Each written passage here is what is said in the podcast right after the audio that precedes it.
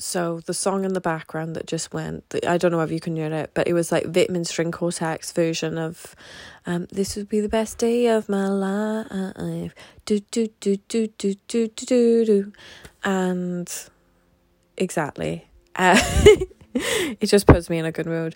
Um, and mu- just a reminder, honestly, if you are in your feels, make sure you have music to just be there with you. Just, you know, music saves fucking lives. And yeah, just make sure you put on. If you think, wow, okay, I haven't put on in a couple of days or I haven't done this, this is your friendly reminder to put on. Um, today I want to talk about leading by example. Um, like I said in the last podcast, as Gary Vee mentioned, 99%, 99% of people are living in high school, and it is so important that you are willing to walk into any adversity that you need to walk into in order to live your true self.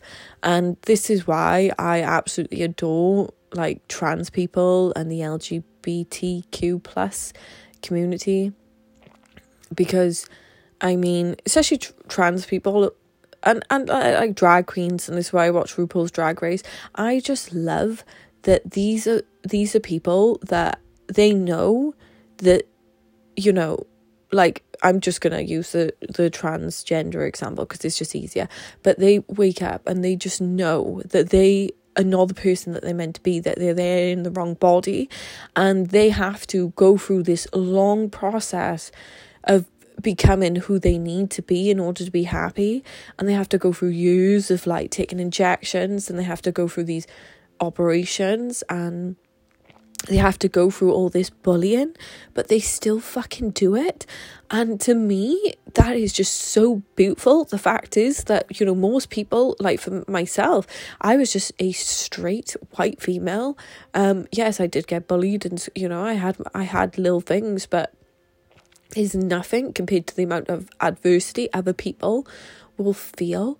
And it took it took me till I was 25 to be me, you know, and like I mean I'm still like I'm still going out there now and I'm still trying to be myself and so many of us in life we are never truly ourselves because we care about other people and then you have these people who face the most adversity in life but and people are just horrible to them. Some some people tell you know some people say they don't even exist and all this stuff, but still they still walk into their truth, and I think that's so fucking beautiful, and I think the world would just be a much better place if everyone did that.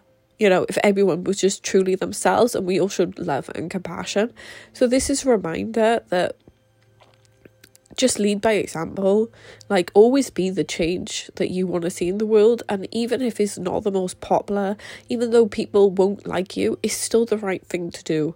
Like, you know, I last year I took for granted that, you know, I thought everyone felt like equal human rights are the thing, but it's not. It's really not. Like, so, you know, like stand up for what you believe in. Like I stand up for Black Lives Matter. I stand up for like stop Asian hate. Of course I stand up for that. Of course I do. I stand up for all women. I stand up for it all. And even though I post content and it, it people will come for me and whatever, I like I'll just stand up and walk in your truth. And that's the true thing about life is all that it takes for evil to win is for good people to sit back and do nothing. And do nothing. That is it. You know? So just remember to always lead by example and to stand up for what you believe in and be part of that change because you are needed and walk in your truth. Look at those people and just see them as fucking leaders that are walking in their truth. And if they can do it, so can you.